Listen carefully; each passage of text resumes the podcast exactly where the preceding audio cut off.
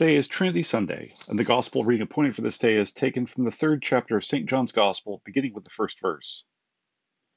There was a man of the Pharisees named Nicodemus, a ruler of the Jews. This man came to Jesus by night and said to him, Rabbi, we know that you are a teacher come from God, for no one can do these signs that you do unless God is with him.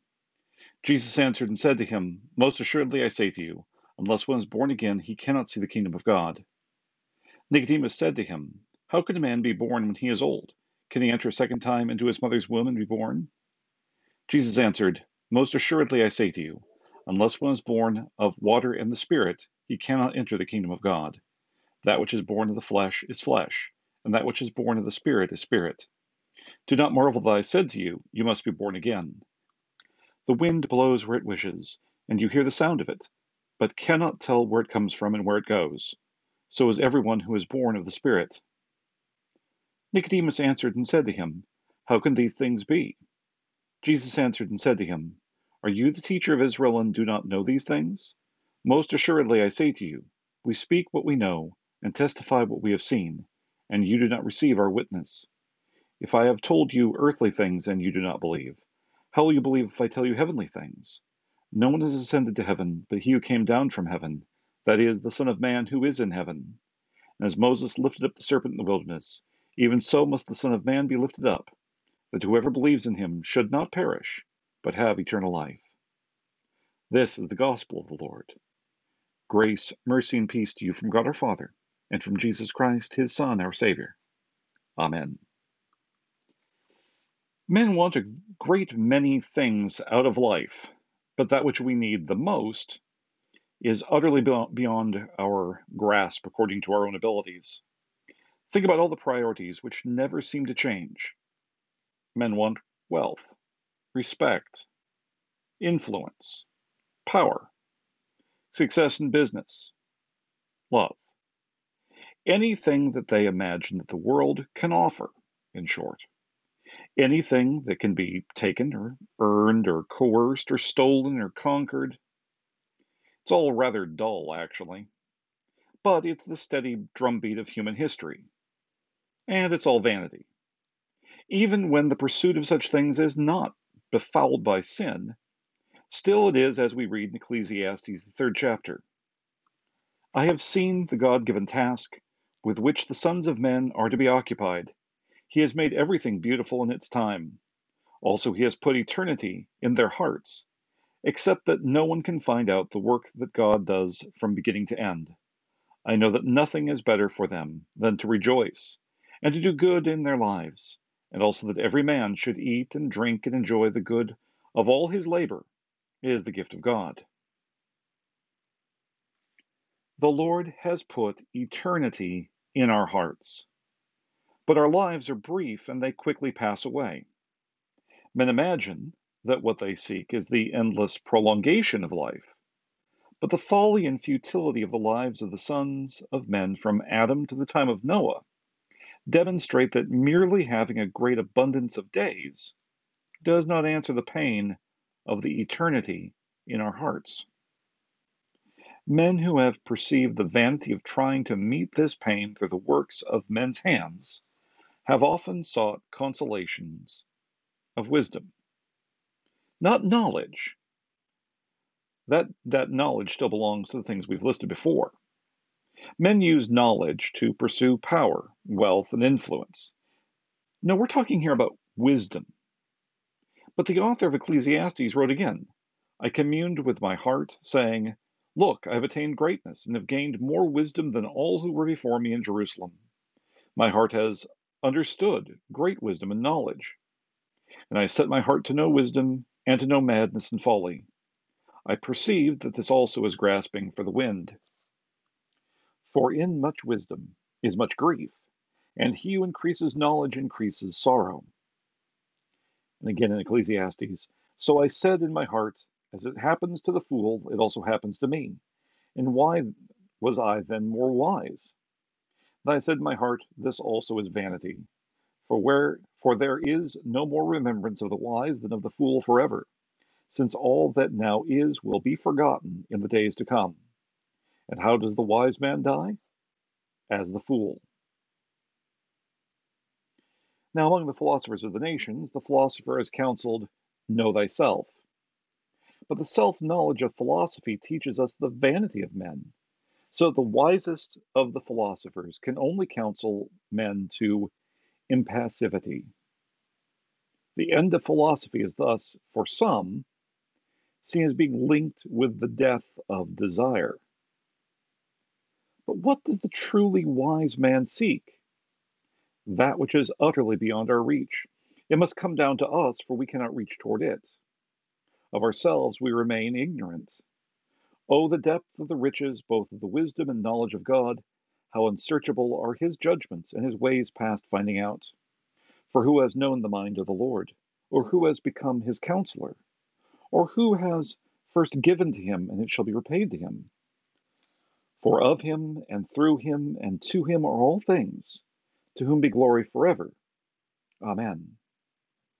Here is the wisdom and knowledge which are unattainable through our reflection, our labor, and our discipline. Their beginning and substance is revelation. And before the wisdom and knowledge of the tri- triune God, we are silent. In the Gospel, we read There was a man of the Pharisees named Nicodemus, a ruler of the Jews. Here is a man of authority. He has power, for he is a ruler, he has knowledge and wisdom, for he has the discipline of thought, the alacrity of perception, to be among those trained minds and masters of the law, the Pharisees. Scripture tells us this man came to Jesus by night and said to him, Rabbi, we know that you are a teacher come from God, for no one can do these signs that you do unless God is with him. Now, what insight, what honesty, he is perceptive that there is much to fear from his peers, for thus he came by night. But Nicodemus recognizes the divine approval of Jesus' teaching. Inevitably and inexorably, this man of wisdom and power was led to acknowledge the divine favor which attends the Christ. And thus, Nicodemus calls Jesus Rabbi. It is a word which would lead other Jews to howl for Nicodemus's excommunication and death if they heard this utterance. But here, at the limits of his training in the divine word, his schooling in logic, his philosophy, Nicodemus stumbles from the beginning. The Lord's presentation, as we have heard, of baptism and baptismal regeneration is beyond Nicodemus's understanding and comprehension. So the Lord lays bare Nicodemus's ignorance of the fundamentals of scriptural teaching. For we read, Jesus answered and said to him, Are you the teacher of Israel and do not know these things? Most assuredly I say to you, we speak what we know, and testify what we have seen, and you do not receive our witness. If I have told you earthly things and you do not believe, how will you believe if I tell you heavenly things? It was thus that Nicodemus was led to the wisdom of silence. Now, our age is filled with noise. Our world is filled with confusion. We choke on an atmosphere filled with the lies of men. There is a cacophony which drives out reason, reflection, meditation and we imagine that we want true wisdom to be grasped like any commodity sold in the market. We might as well go looking for it to be manufactured in a Chinese slave labor camp, shrink wrapped in plastic and sold on the shelves of Walmart. Nicodemus, as we hear, blundered into the presence of the living God. Now, Isaiah knew to be terrified in the presence of God. The saints of old knew to hide their faces. Even the visitation of an angel would lead the saints to fear, save for the consolation of the Lord in his word, declaring that they were not to fear. But Nicodemus wants to show off, and his vanity is laid bare to all generations. You need silence in contemplation of the revelation of the triune God in his word. The way of the divine truth is narrow. Jesus thus declared in Matthew chapter 7 Enter by the narrow gate, for wide is the gate and broad is the way that leads to destruction, and there are many who go in by it. because narrow is the gate and difficult is the way which leads to life, and there are few who find it. And then immediately Jesus spoke of those who would seek to lead the people astray, for he declared, Beware of false prophets, who come to you in sheep's clothing, but inwardly they are ravenous wolves. You will know them by their fruits. Do men gather grapes from thorn bushes or figs from thistles? Even so, every good tree bears good fruit, but every bad tree bears bad fruit. A good tree cannot bear bad fruit, nor can a bad tree bear good fruit. Every tree that does not bear good fruit is cut down and thrown into the fire. Therefore, by their fruits you will know them. This is why, this is the reason why every word in a confession of faith, in a creed, is chosen with great care and refutes error as it proclaims the truth of God's word.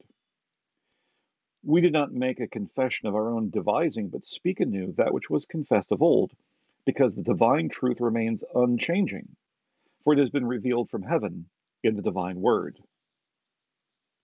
That which is born of the flesh is flesh. Nicodemus came with that which was fleshly reasoning, so that even when the Lord spoke to him of earthly things, he did not understand. Nicodemus confessed his ignorance, saying, How could these things be? The truth was beyond his reasoning.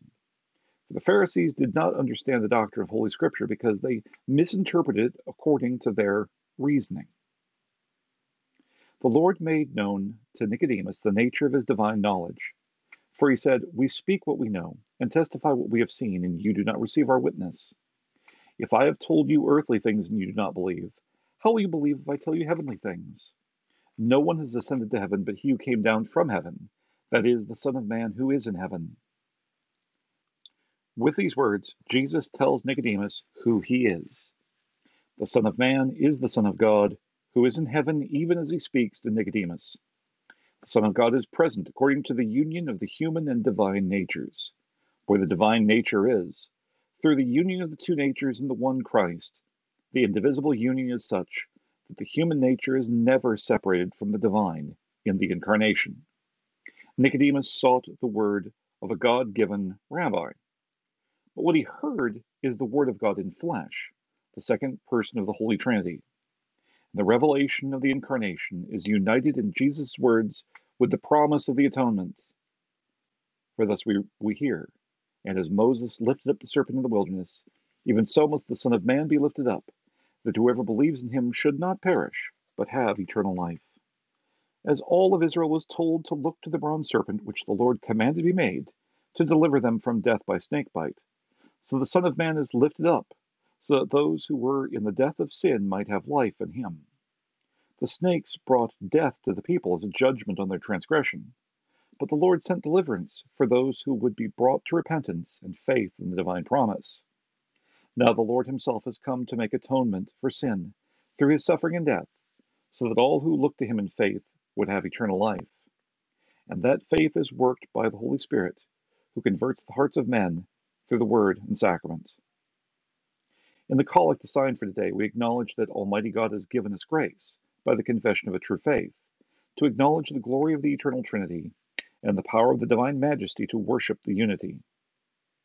To know the, the triune God, Father, Son, and Holy Ghost, is a faith which the Lord Himself grants to us, which He works in us and sustains in us. Men do not find God. The one true God makes Himself known to men. The Holy Trinity is known by divine revelation, and the Church confesses that which the Lord has made known to us in that revelation. We have been born of water and the Spirit. We have been baptized into this faith. The creeds are thus confessed in the order of holy baptism and in each divine service, because they are our confession of that which is our hope in Christ, the hope into which we have been baptized, and the resurrected Lord who feeds his flock with his own body and blood in the holy sacrament of the altar. Flesh and blood have not revealed these things to us. The Holy Spirit has thus brought us to faith. It instructed us in this faith, so that we would have pardon and peace with God. For the one who was lifted up has ascended to the right hand of the Father, and is with his church always. He will return in glory, and we, who are partakers of eternal life, will abide with him. Amen. Let us pray. Almighty and everlasting God, who has given unto us, thy servants, grace by the confession of a true faith, to acknowledge the glory of the eternal Trinity, and the power of the divine majesty to worship the unity, we beseech thee that thou wouldst keep us steadfast in this faith, and evermore defend us from all adversities, who lives and reigns ever one God, world without end. Amen. The people of Salem Lutheran Church of Malone invite you to visit them today for the 10:30 a.m. worship service. These broadcasts are provided through the support of the members of Salem Lutheran Church of Malone.